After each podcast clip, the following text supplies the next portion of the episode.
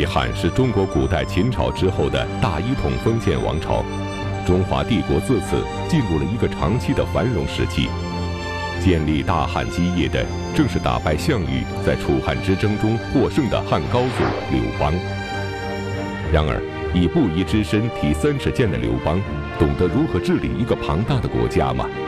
大汉开国后面临种种由皇权引发的危机，刘邦又能否从容应对呢？敬请关注西汉第一集《大汉开国》。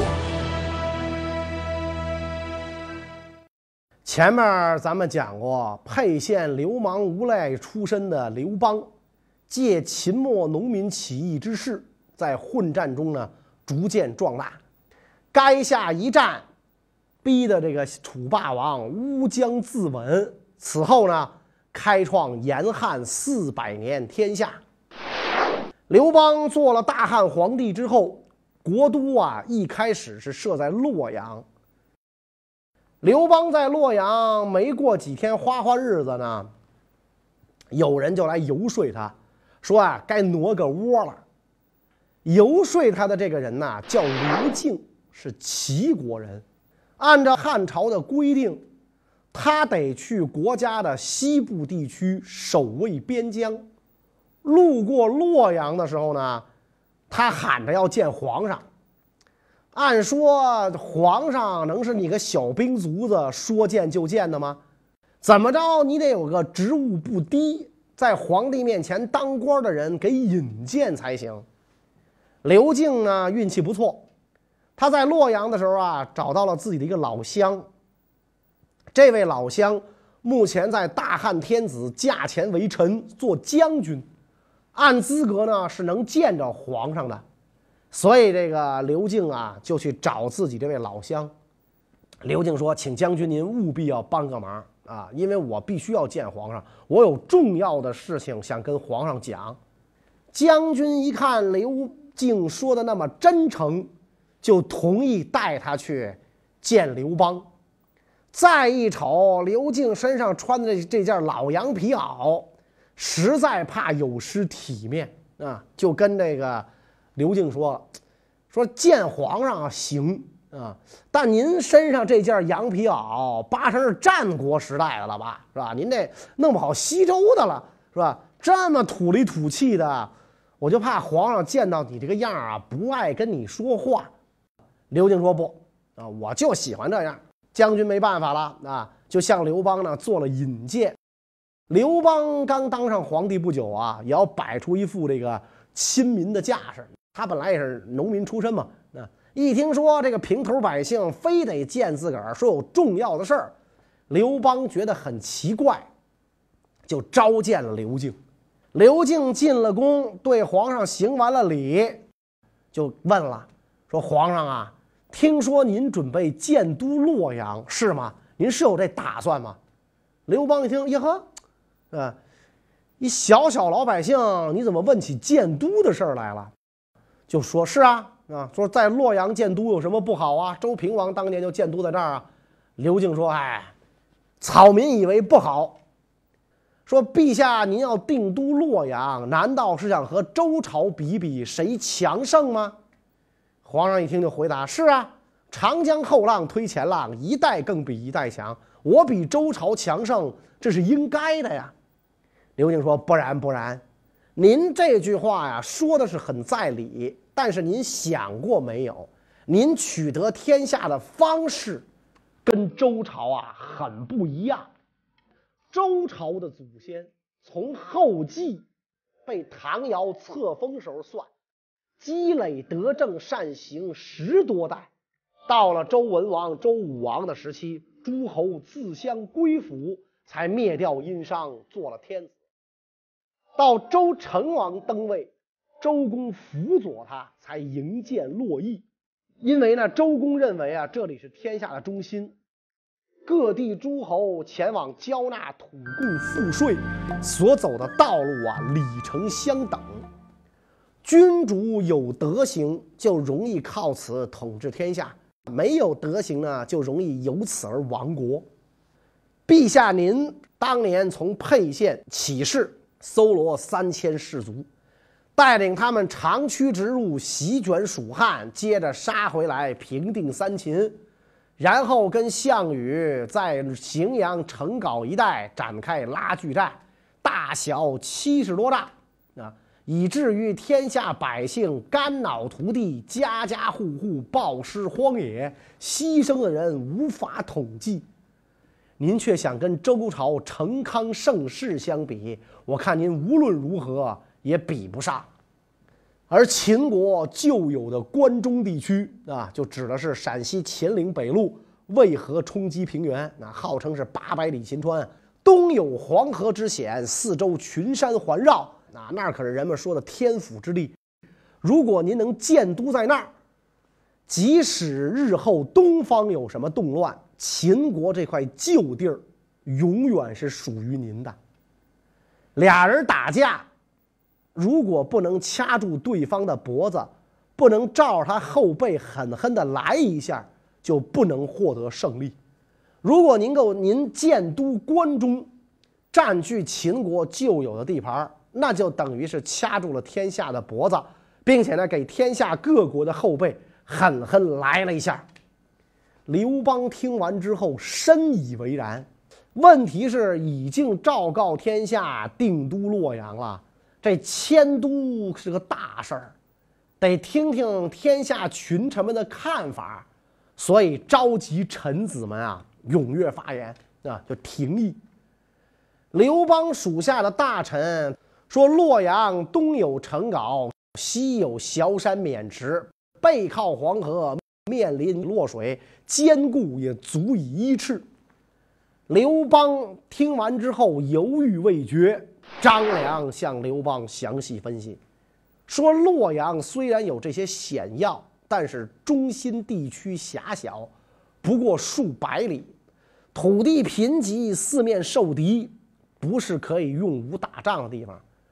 而关中。三面险阻固守，独开一面，东控诸侯，这就是所谓的金城千里，天府之国呀。所以微臣以为刘敬所说是万分正确的。刘邦对张良那一向是言听计从嘛，所以刘邦带着人亲自到实地查看地形，选址立项，最后选定。在渭水南岸，秦朝兴乐宫故地，作为汉朝都城的所在，取名长安，大肆营建啊，寓意就是长治久安。十三朝古都长安是中国四大古都之首，虽然汉朝以前长安之地也曾作为都城存在，但是最终被定名为长安，并且大肆营建，是在汉朝初期。定都长安之后的大汉王朝急需恢复残破的社会经济，稳定封建统治秩序。然而，此时对西汉开国起到至关重要作用的谋臣张良，却提出了隐退的请求。究竟他为什么要这么做呢？刘邦手下头号大谋士张良身体一直不好，跟着刘邦入了函谷关之后。就开始啊修炼了啊，整天跟个道士似的，静居行气，辟谷之术就不吃粮食啊，整天闭门不出。有一天呢，这个张良啊就跟刘邦讲啊，说皇上啊，您看我的家人世代做韩国的丞相啊，韩国灭亡之后呢，我就开始报仇雪恨，要颠覆秦国，后来遇到了您。终于完成了灭秦大业，您现在呢又给我荣华富贵，我这辈子啊非常满足了。啊，所有的目标呢都完成了，所以我呢就要学道士们云游四方去了。其实啊，这就是张良的保身之计。啊，他是个聪明人，这个狡兔死，走狗烹，飞鸟尽，良弓藏。敌国破，谋臣亡。张良是再明白不过了啊！所以张良就是明哲保身，我呀不做官了，我云游四方，我玩去了。那您呢，就就就把我忘了就完了。刘邦是不舍得呀，啊，但是张良是很坚决呀，啊，所以凡是有道行的人，都这么干啊？为什么张良啊、诸葛亮啊、刘伯温呢都被人看成神仙啊？就这么回事大汉王朝建立了啊，大家也都让刘邦啊当上皇帝了，但是没过几个月，几个诸侯王造反了，也不知道这些人啊怎么想的。刘邦跟项羽那撕巴的时候，没见他们有什么大动作。天下安定了，这帮人倒跳了出来。估计这帮人呢，就是不愿意看到天下无事，所以跳出来。但是很快，这些造反就都被刘邦摆平了。可是，一波刚平，是一波又起。刘这个项羽原先的手下又开始造反，没办法，刘邦就又得出去镇压。搞定了这些人，刘邦还是不能安生下来。一方面得在自己的新首都建立宫室啊，啊，不能睡在长安的大马路上啊。啊，而在搞工程的时候，刘邦又得到一个消息：项羽当年手下大将钟离昧，现在跟韩信泡在一起。哎呀，刘邦觉得呀，这可是个太危险的信息了。这钟离昧当年是项羽手下一员名将，骁勇善战，好几次啊把刘邦揍的是抱头鼠窜。刘邦对钟离昧是恨之入骨啊！这个历史反革命，项羽的残渣余孽啊！现在终于有消息了，问题是这韩信怎么跟这人吊在一块儿呢？钟离昧跟韩信是朋友。俩人以前呢都在在项羽手底下打工，所以呢有交情是很正常的。项羽一死，钟离昧就来投奔被封为楚王的韩信。韩信呢就接待了他，啊，韩信念念旧啊，就接待了他。但是这件事儿让刘邦身边的人呢抓住了把柄，所以刘邦身边的人就老跟刘邦讲。说皇上啊，现在虽然项羽的部下造反，刚被您镇压，可是有个危险分子还活着。刘邦说：“哟，谁还活着？”大臣们就讲啊，说钟离昧呀，听说这家伙现在楚国每天跟这个楚王一块喝酒啊，哥俩亲着呢，天天二锅头就花生豆，是吧？刘邦一听，岂有此理！钟离昧是我的心腹大患，韩信怎么这么糊涂？马上下诏，让他立刻逮捕钟离昧。韩信对于抓钟离昧的诏令不是很积极，一来是这个钟离昧啊就在自己身边，跑是跑不了的；二来是自己这楚王离皇上远着呢，天高皇帝远，县官不如县管，是吧？我就不抓这钟离昧，你能把我怎么着啊？韩信对这个皇帝的诏令十分冷淡，没拿皇帝当回事儿，所以给自己就找来了大麻烦。司马光在《资治通鉴·汉纪》中曾经写道：“汉之所以得天下者，大抵皆信之功也。”战必胜、攻必取的韩信为大汉开国立下了汗马功劳，但却正是因为如此，招来了刘邦的畏恶。而韩信不听诏令的行为，更加重了刘邦的疑心。那么，刘邦将会怎样对待韩信呢？很快，有人给刘邦打小报告，说楚王韩信要谋反。对于这个韩信呐，这个时候啊，刘邦心里也没底。啊，所以刘邦就征求底下将领们的意见。韩信拒绝执行诏令，不奉诏。你们看应该怎么办？大家伙说啊，赶紧发兵，把这小子活埋了算了。刘邦呢，沉吟不语，然后就问陈平。陈平说：“有人上书告韩信谋反，这事儿韩信知道吗？”刘邦说：“他不知道，还没告诉他呢。”陈平就说了：“说陛下您的部队跟楚王相比，谁更厉害呢？”刘邦说：“那应该是韩信的更厉害。”陈平又问：“说那陛下您手下的将领们用兵之才，有能比过韩信的吗？”刘邦一想，说：“我手下这些人呐，真都不是韩信的对手。”陈平说：“招啊！现在我们军队不如楚国的精锐，将领又比不上韩信，咱却要起兵攻打他，您这就是逼他起兵造反呐！”刘邦说：“那怎么办呢？要是这韩信真的造反，咱不就一点辙没有了吗？”哎，陈平说：“你别急呀，我给你仔细分析一下。”这古时候啊，天子有时候巡视诸侯镇守的地方，会见诸侯。现在咱可以学这个吗？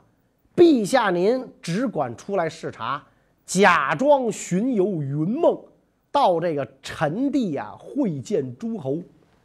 陈地在楚国西部边界，韩信听说天子怀着友好会见诸侯的心意出游。必定是安稳无事，到时候他就会到郊外迎接谒见陛下。等到他拜见陛下的时候，您趁机捉住他，这事儿就 easy 了，几个人就能办到，不用动刀兵。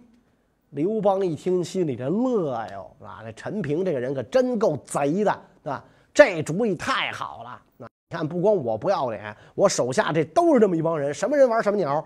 所以就派出使臣通告诸侯到陈地聚会，我将南游云梦，云梦大泽就是古代的这个沼泽，那现在这个地儿已经已经没有了啊。然后很快呢，就启程了。刘邦这个举动啊很冒险，要是韩信真造反，你出巡云梦，那不就是找找死吗？啊，你能带多少部队去啊？韩信听说刘邦要南巡，第一个反应就是：皇上是不是来对付我的呀？甚至真的产生了要造反的冲动。韩信呐，这个时候在犹豫不决，担心刘邦来对付他，但是又觉得不大可能，因为刘邦一向对他不错。这时候呢，韩信手下的一个幕僚看出了他的心思。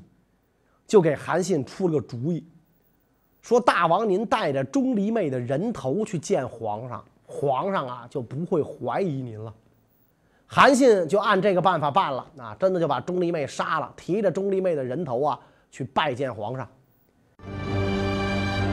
作为一个卓越的军事家，韩信是以出其不意的谋略而名留青史的。此时面对刘邦的猜疑，韩信则希望。凭借杀死钟离昧的行为，重新得到刘邦的信任，一解危难。然而，早想除去韩信的刘邦会轻易罢手吗？刘邦与韩信这对君臣之间，又将上演怎样无奈与悲凉的一幕呢？当年十二月，高祖在陈地会见诸侯，韩信提着钟离昧的人头啊，这个兴冲冲的去拜见皇上。皇上随即命令武士把韩信捆绑起来，装载到随皇帝车驾出行的副车上。韩信这时候才恍然大悟啊！啊，以前别人的劝说，此时都回响在耳畔，后悔呀。所以他跟汉高祖讲：“果若人言，狡兔死，走狗烹；飞鸟尽，良弓藏。”敌国破，谋臣亡。天下已定，我故当烹。天下已经安定了，我呀是应该被煮了。刘邦说：“嗨，你甭唧唧歪歪的了。现在有人告你谋反。”韩信就彻底无语了。我要反，早反了。我反，你能有今天吗？刘邦把韩信押回长安，并没有杀他啊，因为他很。欣赏韩信的才能，不舍得下手。真要杀掉他呢，影响也不好。在回长安的路上，经过洛阳的时候呢，刘邦宣布赦免了韩信。当然了，韩信的武王头衔是没了，降级，改封淮阴侯。韩信被带回到长安之后，刘邦下令不准韩信去淮阴赴任，留在长安，等于被软禁起来了。韩信是一肚子闷气，就告诉刘邦：“我有病，以后啊上朝啊开会什么的事儿啊，就别找我了，需要休息。”刘邦同意啊，只要韩信手下没有兵，不造反，爱咋着就咋着。所以韩信平时在家呀，就总是闷闷不乐。有一次，这个韩信去拜访樊哙，樊哙当时封侯爵，樊哙对韩信十分恭敬，以跪拜礼节迎送，口称臣子啊，而且这个非常激动。哎呀，大王您竟肯光临我这儿，仍然视这个韩信为楚王。韩信出门之后啊啊，仰天长叹，嗨。说我活着呀，竟然要跟樊哙等人为伍。韩信虽然不上朝啊，但是这个高祖呢，经常啊招他闲谈啊。有一次闲谈的时候呢，这个高祖就跟这个韩信就聊天嘛哈，就问他，说你看像我这样的人能带多少兵啊？啊，韩信说，陛下不过能带十万兵。高祖说，那你呢？韩信说：“我越多越好，所以有一个成语叫‘韩信点兵，多多益善’。”高祖一听就乐了，说：“你带兵越多越好，为什么被我逮着呢？”韩信说：“嗨，说陛下虽然不能将兵，但善于将将，这就是我所以被陛下逮住的原因。而且呢，陛下的才能啊，就是人们说的上天赐予。”不是人力能够取得的。韩信这时候明显也低头认怂了，开始拍皇上马屁了。汉高祖刘邦在设法将韩信软禁起来后，可以说解除了一个后顾之忧。但要想巩固皇权，还必须论功行赏，安抚好其他为自己打下江山的功臣。那么刘邦会怎样封赏功臣？如何才能让每个人心服口服呢？封赏功臣呐，很麻烦，很难保障每个人都没有怨言，又不能搞平均主义。那时候的人都不具备共产主义情怀，没有脱离低级趣味，打江山就是为了做天下嘛。所以每次开会讨论这事儿，都吵得是一塌糊涂，人人都觉得自己功劳大，应该座位往前排啊，甚至有借酒撒疯、满嘴胡言乱语的。连动手的都有，你想啊，刘邦手下这帮人本来就都没有受过什么高等教育，贩夫走卒是吧？这个杀猪屠狗的都这么一帮人，所以有的时候能喝高了，在宫殿上吵起来，拔出剑来就砍，不敢砍人就砍宫殿的柱子，一顿发泄，好好的装修就全给毁了。刘邦特别头疼，我怎么一点没有感觉到？做皇帝的快乐呀！当年秦始皇做皇帝的时候，咳嗽一声，大臣们吓得全得跪地下。我可倒好，我做了皇帝了，我手下这帮人毁我的内装修，所以刘邦很郁闷。郁闷归郁闷，这个事儿始终得有结果呀，是吧？所以论来论去，认为论战功，曹参应该排第一，战功最高。刘邦不同意。刘邦认为萧何第一，曹参第二，这一下将军们不乐意了。萧何不过是拿支笔写写画画，什么仗都没打，我们裤脑袋别裤腰带上往前冲。萧何第一，有天理吗？刘邦说了：“大家伙儿知道打猎吗？是吧？大家伙儿很茫然啊，都知道啊，是吧？谁不知道打猎？现在没人杀了，天天杀野猪啊。”刘邦说：“你看。”打猎的时候，追杀野兽兔子的是猎狗，而放开系狗的绳，指示野兽所在地方的，可是人。你们啊，现在只不过是能够捕捉到奔逃的野兽罢了。你们的功劳就跟猎狗一样，萧何却是放开系狗绳，指示猎取目标。功劳和猎人相同啊！要是没有萧何这个安抚百姓、出这个运送粮饷，你们打仗拿什么打？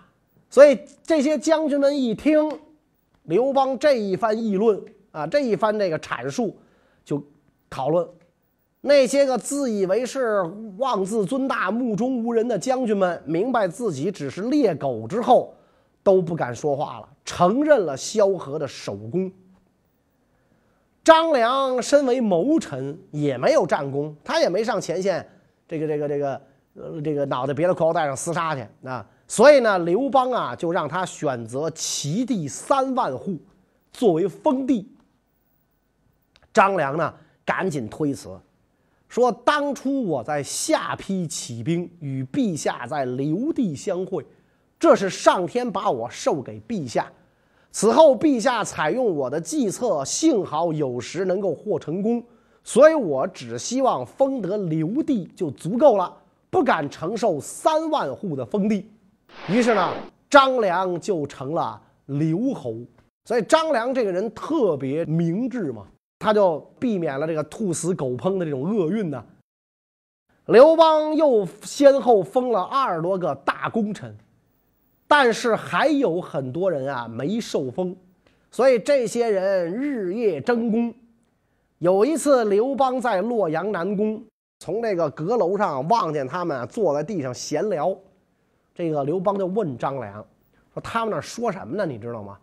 张良说：“陛下不知道啊，他们想谋反呢。”刘邦说：“哦，说天下已趋于安定，他们为什么要造反呢？”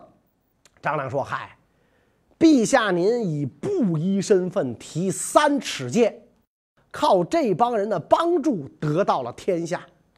现在您贵为天子，您封赏的那都是萧曹这些故人，都是都是您的这个这个故人，而您除掉的都是平时您痛恨的人。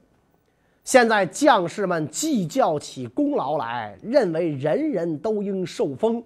而天下又太小，不是人人都能受封，又害怕您，怕因为以前有什么过失啊要被除掉，所以他们相聚谋反。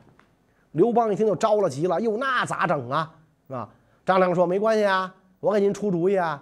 陛下，您平时最憎恨的人，而大家又都知道的这个人是谁呀？”刘邦一想，说：“雍齿和我也有旧仇。”数次侮辱我，我老想杀他，但是因为他立功多，所以一直没忍心杀。张良说：“你看啊，现在事情危急啊，就先封雍齿啊，给群臣看看。